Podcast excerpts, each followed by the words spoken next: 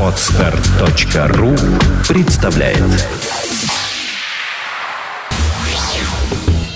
Пивной сомелье Ток-шоу для тех, кто любит пиво и знает в нем толк. Здравствуйте! Вы слушаете 17-й выпуск вкусного ток-шоу «Пивной сомелье» в виртуальной студии программы Ольга Зацепина.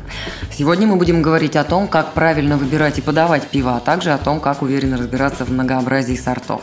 Ведь их действительно немало.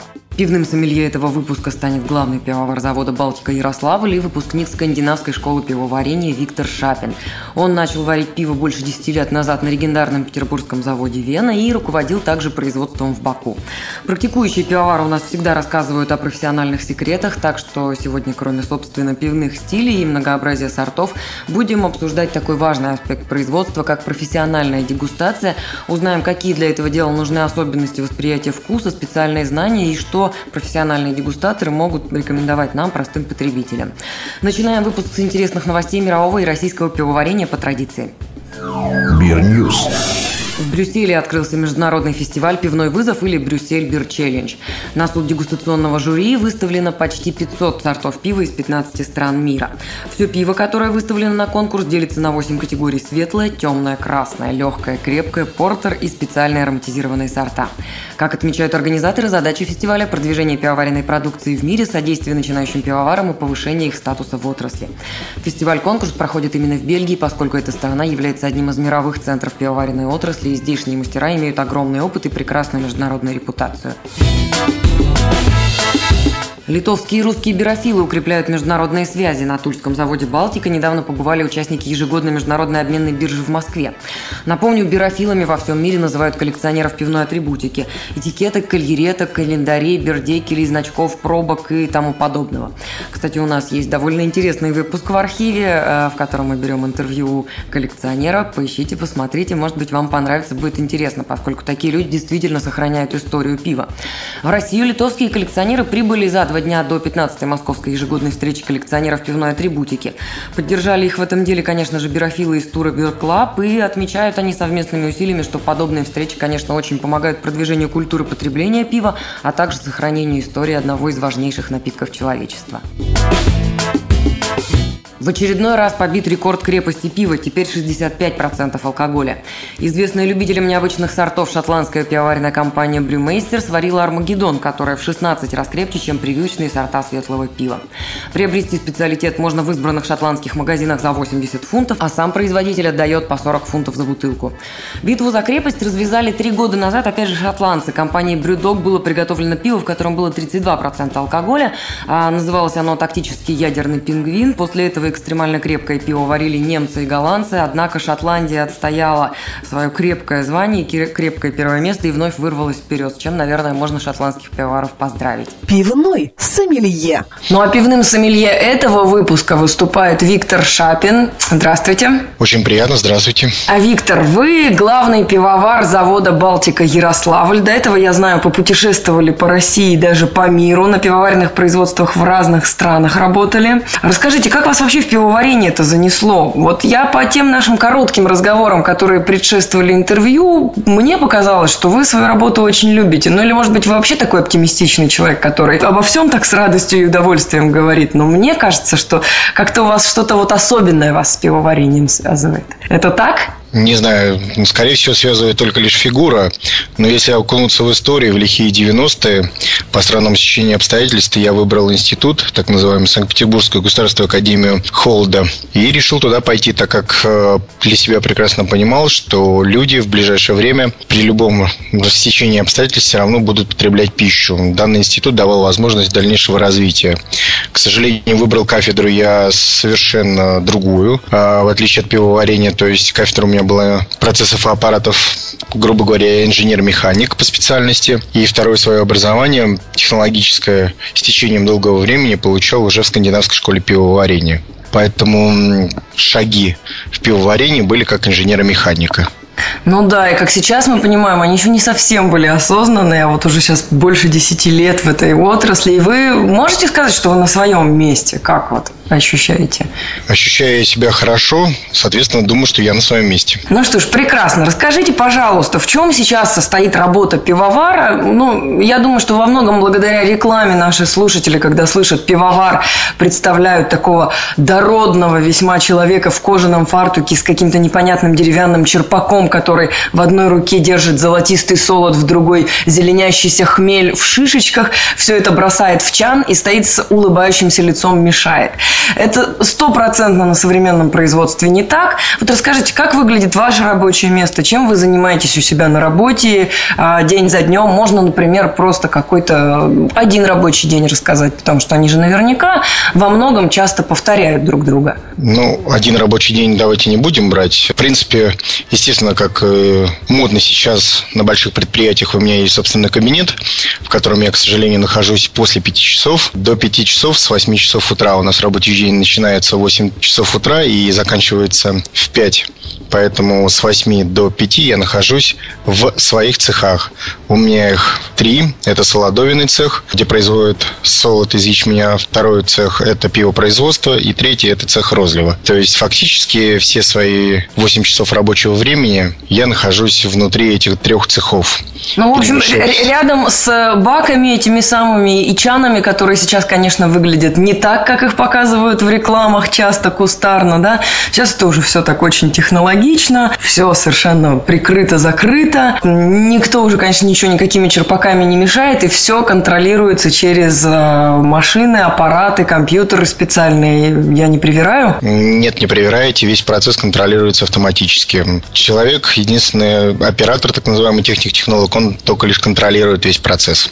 Ну, а вы, соответственно, целый день между одним техником-технологом и другим и смотрите, все ли по плану, все ли нормально, так? Часть моего рабочего времени занимает как раз-таки проверка технологических процессов, и большая часть времени это общение внутри самих, самого персонала, плюс э, частично я, мы занимаемся уже инвестициями, то есть разрабатываем и думаем, чтобы нам э, в следующем году закупить нового для того, чтобы повысить уровень машинизации на производстве. Хорошо. Ну, давайте мы плавно так от такой вводной части нашей беседы будем переходить к основной. Мы сегодня будем с вами делиться с людьми информацией о том, как сориентироваться в огромном э, разнообразии пивных сортов, как для себя найти какой-то компас, вектор, как пробовать пиво и не разочаровываться в нем, где насматривать какие-то новые сорта интересные, что это должны быть за сорта. Ну, я предлагаю начать с вашего любимого пива. У вас какой сорт самый-самый для вас? Ну, самый-самый для меня Балтика четверка. Я приверженец темных сортов. Хорошо, давайте тогда начнем с темных сортов.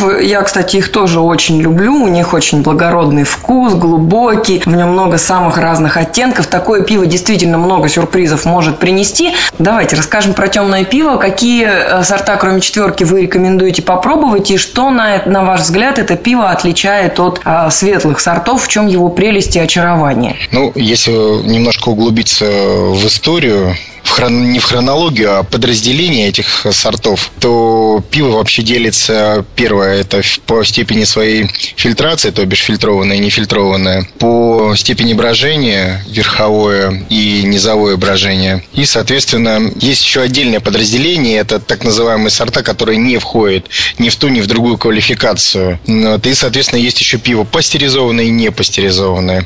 Если мы будем говорить вообще о том, какое пиво выбрать, то тут, конечно, для себя нужно несколько выбрать некоторые акценты. В большинстве своем, ну, уже проведены неоднократно маркетинговые исследования, рынок, ну, в основном российский рынок, он потребляет светлые сорта, но ну, европейские в частности. Хотя в большинстве своем, если мы будем сравнивать с, с Западной Европой, то там а, процентов 30-40 рынка занимают, конечно, темные сорта. Чем отличается светлое пиво от темного? В основном все наши, все наше пиво, которое мы производим на территории России, это так называемые лагеры. Ну, немножко слов о самом понятии, что такое лагер. В древности почти все ну, европейские пивоварни, они производили э, продукт пива э, с помощью дрожжей верхового брожения. Но монахи, скажем так, в Баварских Альпах изобрели то пиво, которое сейчас называется лагер. То есть они изготавливали продукт и ставили его внутрь своих ущелий и, соответственно, держали при более низких температурах. И с э, изобретением холодильных машин появилась возможность производить продукт при низких температурах. Виктор, а, а у меня вот есть вопрос. Вот вы как пивовар, ну скажите, в чем секрет такого тотального успеха лагера? Почему люди так любят это пиво в России? И что именно, может быть, какие характеристики вкуса, может быть, какие особенности именно заставляют их чаще всего выбирать именно такое пиво? Хотя сейчас даже в самом небольшом магазинчике у людей есть альтернативы, они могут выбрать, ну, не просто светлое, например, а светлое нефильтрованное, или, не знаю, там, светлое пшеничное нефильтрованное, опять же. Даже если мы просто по линейке Балтики пойдем, уже будут вариации, да. Но почему люди раз за разом идут и покупают светлое пиво, классический фильтрованный лагер? А что им так нравится в этом пиве, как вы считаете? Ну, светлые лагеры, они легкие, в отличие от э, элей пива верхового брожения. У них более ярко выраженный вкус, ярко выраженный цвет, ярко выраженная хмелевая горечь. К сожалению, в Элях там несколько другая ситуация, там другие привкусы. И также лагеры, у них есть такая называемая привкус утоления жажды. То есть, когда вы пьете, вы насыщаетесь этим напитком. То ну да, это, приятен. конечно, безумно освежающее пиво. А, а вот, например, темное пиво, с которого вы сегодня начали свой рассказ, оно может быть очень согревающим. И такие сорта, ну, у нас у всех на слуху, каждый может назвать 2-3 сорта темного пива. Но темное пиво, оно тоже по-своему интересно, и своих поклонников, конечно, находит у нас в стране. Ольга, ну вот э, как бы, как бы то ни было, вот я, как я уже начал свой разговор, э, большинство людей у нас предпочитают лагеры. Хотя, почему я предпочитаю темные сорта пива. То есть разновидности бывают очень большие, но преимущество темных сортов заключается в том, что солод, из которого они производятся, темные сорта, они содержат в себе меньшее количество антиоксидантов. Тем самым они поддерживают молодость, если так можно сказать. Слушайте, ну на самом деле мы вот в одном из прошлых выпусков говорили, что японские ученые, они вообще столько антиоксидантов нашли в пиве, что некоторые компоненты пива довольно успешно сейчас применяются в Японии для лечения рака. Словакии ради этого делают, э, у них даже есть отдельные такие места, так называемые пивные сауны. Вы приходите, ложитесь в ванну, наполненную пивом, и купаетесь в ней. Ну что ж, Виктор, ладно, давайте мы с вами от красоты потихонечку отойдем в сторону. Мы поговорили о темном и светлом пиве, да? Я так чувствую, что сейчас пойдет разговор о фильтрованном, нефильтрованном. Фильтрованный, нефильтрованный, да. То есть сейчас вот на рынке много сортов пива, которые, ну, пошла у нас тенденция к употреблению нефильтрованного продукта. А в чем отличается фильтрованное от нефильтрованного? Тут есть несколько разновидностей вот э, этого понятия. Есть несколько стадий фильтрации, которые можно разграничить. Есть грубая фильтрация, есть уже тонкая фильтрация. У нас есть так называемые фильтра грубой очистки, которые нам позволяют очистить продукт от дрожжевых клеток и придать пиву прозрачный цвет. Но это не говорит о том, что мы можем полностью из него убрать все те составляющие, которые могли либо в дальнейшем и повлиять на сам продукт и испортить его. Есть еще вторая стадия фильтрации, это так называемая тонкая очистка, при которой мы очищаем продукт практически до идеальной чистоты, что нам позволяет говорить о том, что э, мы можем его сохранить э, определенное время, там 6 месяцев, 7, 8, 9 месяцев. И вот здесь вот, если мы вернемся к слову пастеризованное или не пастеризованное, здесь вопрос э, сам по себе некорректен. Вообще в теории мы можем разливать продукт, который благополучно прошедший вот эти две стадии фильтрации, я его могу разлить в бутылку и гарантировать, э, что с течением, если при нормальных условиях, опять же, подчеркиваю, его хранения, его розлива, ничто в него не попало, то, соответственно, этот продукт э, может храниться в течение 6 месяцев. Ну, богатство нефильтрованных сортов в рознице, я думаю, сейчас подтверждает для всех наших слушателей ваши слова. Действительно, все больше и больше даже крупные пивовары стали предлагать своим потребителям сортов именно нефильтрованного пива, которое за счет правильных технологических процессов, правильной настройки оборудования стоит не меньше и совершенно не хуже, чем такое классическое стандартное фильтрованное пиво. Пива. Поэтому каждый продавец или каждый изготовитель, например, когда он продает свой продукт, ну, вот он подразумевает и может, то есть, если вы видите на этикетке срок хранения, там, 4 месяца, 3 месяца, 6 месяцев, это все лишь говорит о стадии самой очистки продукта. А если мы здесь сразу же перескочим на классификацию пастеризованное и не пастеризованное, вообще понятие пастеризация, она, она не говорит о том, что мы убиваем продукт. Вообще пастеризация само по себе – это уменьшение количества существующих там дрожжевых клеток до минимально возможного. А давайте вспомним старину Пастера, ведь он в свое время, в честь него и назвали этот процесс пастеризация, то есть нагревание продукта, совершенно не обязательно пива. Вот многие вспоминают, не знаю, какой-то процесс домашних заготовок, благо осень у нас сейчас на дворе, когда любой пищевой продукт нагревают в разной степени, чтобы из него удалить э, те самые колонии микроорганизмов, которые в дальнейшем колонии могут... дрожжевых клеток. В любом случае, эти самые бактерии, любые там дрожжи или не дрожжи, они во время процесса пастеризации заканчивают свой скорбный жизненный путь, вот, зато продолжает свой прекрасный жизненный путь тот самый продукт, который пастеризовали. Вот расскажите, Виктор, я слышала, что сейчас на производство, в том числе и пивоваренных, пастеризация, которую применяют, она не особо имеет общего что-то вот там с этой домашней жесткой пастеризацией, где адские температуры, где жар, пар, дым. Как вообще, насколько опасно? Ну, не то, что опасно, насколько вот щадящая эта промышленная пастеризация, которую сейчас пиво проходит? Ну, на всех, так скажем, современных предприятиях существует единый стандарт, это так называемая флеш-пастеризация, пастеризация в потоке.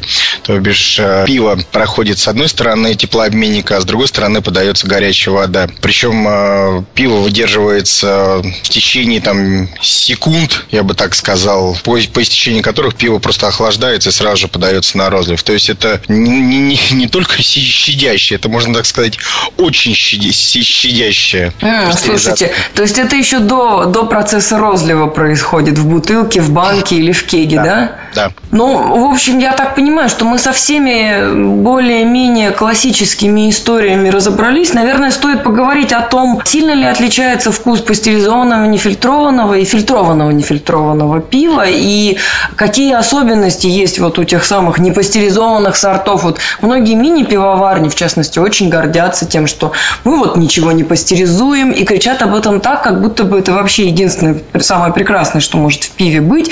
Вот насколько вообще пастеризация и нефильтрация – это такие, ну, я не знаю, какие-то гарантии великолепного и удивительного вкуса пива? Пастеризация – это не гарантия. Мы проводили не раз исследования, уже многократные исследования, не только у нас в России, но и в Европе. Вот влияние пастеризации на вкус самого продукта. Расскажите. Нету. Хочу развеять этот миф. Нету никакого влияния, никакого. То есть мы уже, мы даже для обывателей показывали этот эффект здесь, в Ярославле, проводя дегустации. Внутренне показывали, выставляли на, на продукт пастеризованный и не пастеризованный в розлитый в бутылку. И люди дегустировали. Ни один из них не нашел никакой разницы в этом продукте. Хорошо, давайте про нефильтрованное и фильтрованное поговорим еще коротенько. Я, признаюсь честно, не супер большая любительница нефильтрованного пива. Что вы можете порекомендовать как пивовар, как профессионал в отношении нефильтрованных сортов? Что с ними важно? Ну, здесь тяжело сказать. Я говорю, все на любителя. Вообще, честно говоря, ну, я не приверженец э, нефильтрованных сортов, поэтому мне тяжело что-либо подсказать. Ну, некоторые такие нюансы хотел бы внести. Если вы купите, например, э, пиво, укупоренное в бутылку где-нибудь в магазине, придете домой, охладите его до температуры подачи и нальете в бокальчик. А это что за температура правильная, сразу же скажите? Правильная температура подачи будет где-то в районе 3-4 градусов. То вы в принципе, выпьете и утолите жажду, и почувствуете сам продукт. Ну, это важно для того, чтобы, вот еще раз подчеркну, ваш язык и ваши вкусовые рецепторы чувствовали не только холод, да, который, если переохладить пиво, вам, конечно, будет и холодно, вам, может быть, будет казаться, что вы быстрее жажду утолите, но вы действительно не почувствуете очень много разных соединений, и букет пива для вас скорее останется загадкой. Если только уж у вас какие-то феноменальные дегустаторские способности, вы там различите, что и как в этом пиве. А вот, кстати, про дегустаторов. Я, знаете, что хотела спросить? По вашим наблюдениям, какое количество людей в принципе, ну, то есть какой процент от человечества он обладает вот этим вот повышенным чувством вкуса и особенностями восприятия и способностью различать те или иные вкусы, букеты. Насколько много таких дегустаторов среди нас ходит? Точно не скажу, но могу сказать, что в принципе, наверное, большинство людей, э, это ну, 50% точно, они могут различить, потому что во вкусе существует как бы всего четыре основных элемента. Это сладкое, горькое, кислое, соленое. В принципе, все люди благополучно эти четыре элемента могут определить. Если углубляться дальше, то там уже, конечно, процент э, людей, которые будут эм, определять те или иные привкусы, и уменьшается уже с достаточно большой регрессией. То есть, ну, это будут уже единицы. Так, хорошо. Расскажите тогда подробнее о работе именно пивного дегустатора. Есть такой человек на производстве. Каждый день он приходит на работу, а, проводит дегустационные комиссии, что-то там дегустирует. Зачем, для чего и как он работает? Любой продукт, который выпускается на рынок, он обязательно дегустируется. То есть, э, может быть, э, это будет новостью для всех, но любое, любая партия продукта, прежде чем она попадает на рынок потребителю, дегустируется в дегустационных лабораториях завода. То есть, оно проходит определенную дегустационную комиссию из определенного количества людей и благополучно все ставят свои оценки. Если оценка а, слишком низкая, то этот продукт не выпустят на рынок. Ну, вот это не такие нюансы маленькие со самого процесса. Что же такое процесс дегустации в общем? Ну, то есть, Виктор, а... подождите, каждую партию совершенно, вот образец из каждой партии, которая выходит с каждого пивоваренного завода, специальные люди тестируют таким образом? Да, они собираются и дегустируют. У них большое количество продукта на столе стоит. В принципе, это где-то до 7-8. Положено где-то в среднем 5-6. Ну вот, ну у нас иногда до 7-8 единиц. И мы благополучно дегустируем их и в процессе смотрим, хорошее, плохое. А сколько дегустатор наливает продукта? Потому что самая популярная шутка в отношении людей, которые вообще на пивоваренном производстве работают. А, да у вас там, наверное, суп из пива в столовой, пиво в кране, вы там все дегустируете с утра до ночи. У профессиональных дегустаторов, я же знаю, что они совсем вроде бы по чуть-чуть наливают. Да. В общем и целом получается, что дегустатор – это такой человек, который помогает, ну, как минимум, определить, соответствует ли стандартам сорта вот каждая партия сорта, которая выпускается, да? Да, Ольга, вы правы. И для того, чтобы подготовить одного дегустатора, уходит достаточно долгий промежуток времени. То есть человека сначала определяют, грубо говоря, вычленяют с тех людей, которые различают четыре привкуса, которые я озвучил раньше. То есть это вот горький, кислый, соленый, сладкий. После этого человеком начинает давать некоторые, некие такие привкусы, которые он пытается различить. И потом, если он их различает, то его берут в дегустационную комиссию. И уже начинаются жесткие тренировки. То есть э, для того, чтобы бы человек распознавал определенные привкусы, его как собаку потихонечку там с водичку, в водичку капают определенные привкусы, сначала в большом, большой пропорции, потом уменьшают, уменьшают, уменьшают, уменьшают. Количество этих привкусов очень большое, поэтому свыше 60 это однозначно, и, соответственно, человек, он просто учится и вот привыкает. То есть, при этом порция, которая дается ему для тренинга, она уменьшается, уменьшается, уменьшается, потому что привкусы в самом продукте в пиве, они просто микро, еле заметные. Слушайте, ну ничего себе. То есть получается, что можно как-то, не знаю, прийти в службу логистики, например, на завод, и через пару лет оказаться дегустатором, так что Можно, ли? можно, да. Это не проблема. Причем у нас дегустационные комиссии не только люди с самого производства, но и из других подразделений. Это могут быть и люди с бухгалтерии, которые обладают такими навыками. Это могут быть люди из логистики. У нас, например, в дегустационной комиссии есть и грузчики. Но если Бог дал какие-то таланты, эти таланты надо использовать. Я с вами здесь на сто процентов согласна, что будь ты грузчик, будь ты бухгалтер, если умеешь, давай вперед, иди и помогай э, производить именно такое пиво, которое надо, а не какое-нибудь другое. Слушайте, Виктор, а вот профессионально дегустаторов какие-то учебные заведения выпускают, те же самые вот петербургские знаменитые все пищевые и холодильные институты, или вы, вы все сами своими руками? В то время, когда учился я, такого, конечно же, не было. Сейчас у нас нас потихонечку-потихонечку людей начинают вот приобщать к этому процессу, но это, так скажем, мелкие шаги сейчас только лишь в этом направлении. В основном все дегустаторы учатся внутри компании, то есть компания тратит определенные средства для того, чтобы обучить того или иного дегустатора вот этим вот нюансам. Слушайте, Виктор, ну я предлагаю наш разговор закончить на важных рекомендациях для домашнего употребления, ну или ресторанного употребления пива. Вы вот уже сказали, что ни в коем случае не стоит пить слишком холодное пиво. Люди никогда не почувствуют по-настоящему его вкус. Что еще вот из такого важного, там две-три рекомендации можно напоследок сказать нашим любителям пива, чтобы они всегда ну, на 100% наслаждались тем, что купили? Ну, давайте разграничим Первое, это вы приходите вот, разделить продукт, когда вы употребляете дома, и продукт, когда вы употребляете в барах и в ресторанах. Первое, когда вы приходите в бар и в ресторан, если вы пришли один, либо с девушкой, обратите внимание на ну, то, в чем держат рестораны свои бокалы. То есть бокалы в современных э, барах должны висеть на стойках, э, опущенные вниз, для того, чтобы они были полностью осушены. Не забывайте, что э, наши стаканы, прежде чем их будут наливать, они проходят процесс мойки. И у нас есть э, такой маленький нюансик, что в посудомоечных машинах остаются слегка налеты вот этих вот моющих средств, которые содержат в себе щелочь. И когда в баре или в ресторане вам наливают пиво, то пена моментально разрушается. И вам приносит бокал не с пеной, а он просто с, с порушенной пеной. То есть она у вас может прямо на глазах оседать. Кстати, можете... давайте напомним, что пена вообще должна держаться 3 минуты, если я ничего не путаю, да? Да, 2 до 3 минут. Ну, как минимум 2-3 минуты. Если, ребят, вы видите, что пена не держится, просите официанта просто заменить бокал. И самое главное, когда вы приходите в бар, ну вот когда я прихожу в бар, когда мне подают пиво, я сначала беру бокал, причем берется бокал за ножку, и просите, чтобы бокал вам преподносили за ножку, а не за верхнюю часть. Вот вам ставят за ножку, вы берете за ножку и смотрите так называемую прозрачность самого пива. После того, как пена потихонечку спадает, ну, если есть возможность, а возможность есть, вы немножко поболтаете продукт внутри бокала, пузырики внутри начинают играть, углекислоты, углекислоты, я имею в виду, внутри бокала начинают играть, и вы чуть-чуть начнете чувствовать ароматику. И в этой ароматике, когда вы помешаете бокал, вы можете уловить нотки там либо будут дрожжевые, либо будут такие цветочные тона. То есть э, все это как раз-таки позволяет вам почувствовать аромат. И, соответственно, потом начинаете потихонечку поглощать продукт. Э. Помните, что пиво лучше пить с чувством, с толком, с расстановкой. И не забывать о том, что все хорошо в меру, что лучше чуток подегустировать и еще там, не знаю, через 2-3-4 дня на следующей неделе прийти.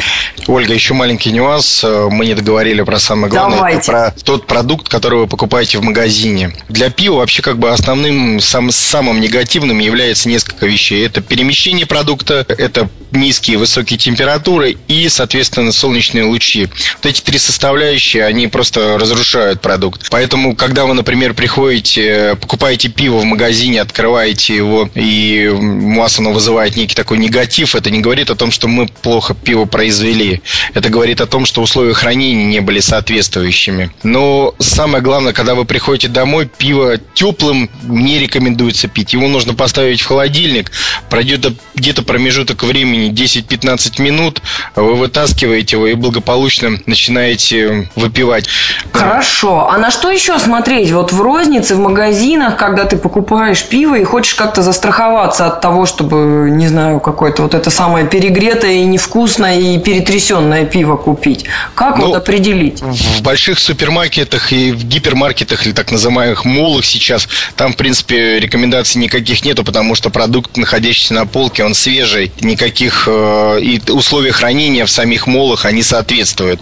А вот если вы покупаете пиво в ларьке, здесь, конечно, тяжело дать какие-либо рекомендации. Здесь уже лотерея, как вам повезет. Виктор, я со своей стороны хочу вам огромное спасибо сказать. Я думаю, что многие наши слушатели получили настоящее удовольствие, прослушав этот выпуск программы. Много нового рассказали, много интересного. И, конечно, вот эти вот э, финальные советы, я думаю, они многим нашим слушателям пригодятся. Я вас от всей души благодарю. Было очень интересно поучаствовать в такой передаче «Пивное сомелье». Спасибо большое. Очень интересный душевный рассказ получился. Хотя, конечно, хочется еще больше рассказать. Согласен.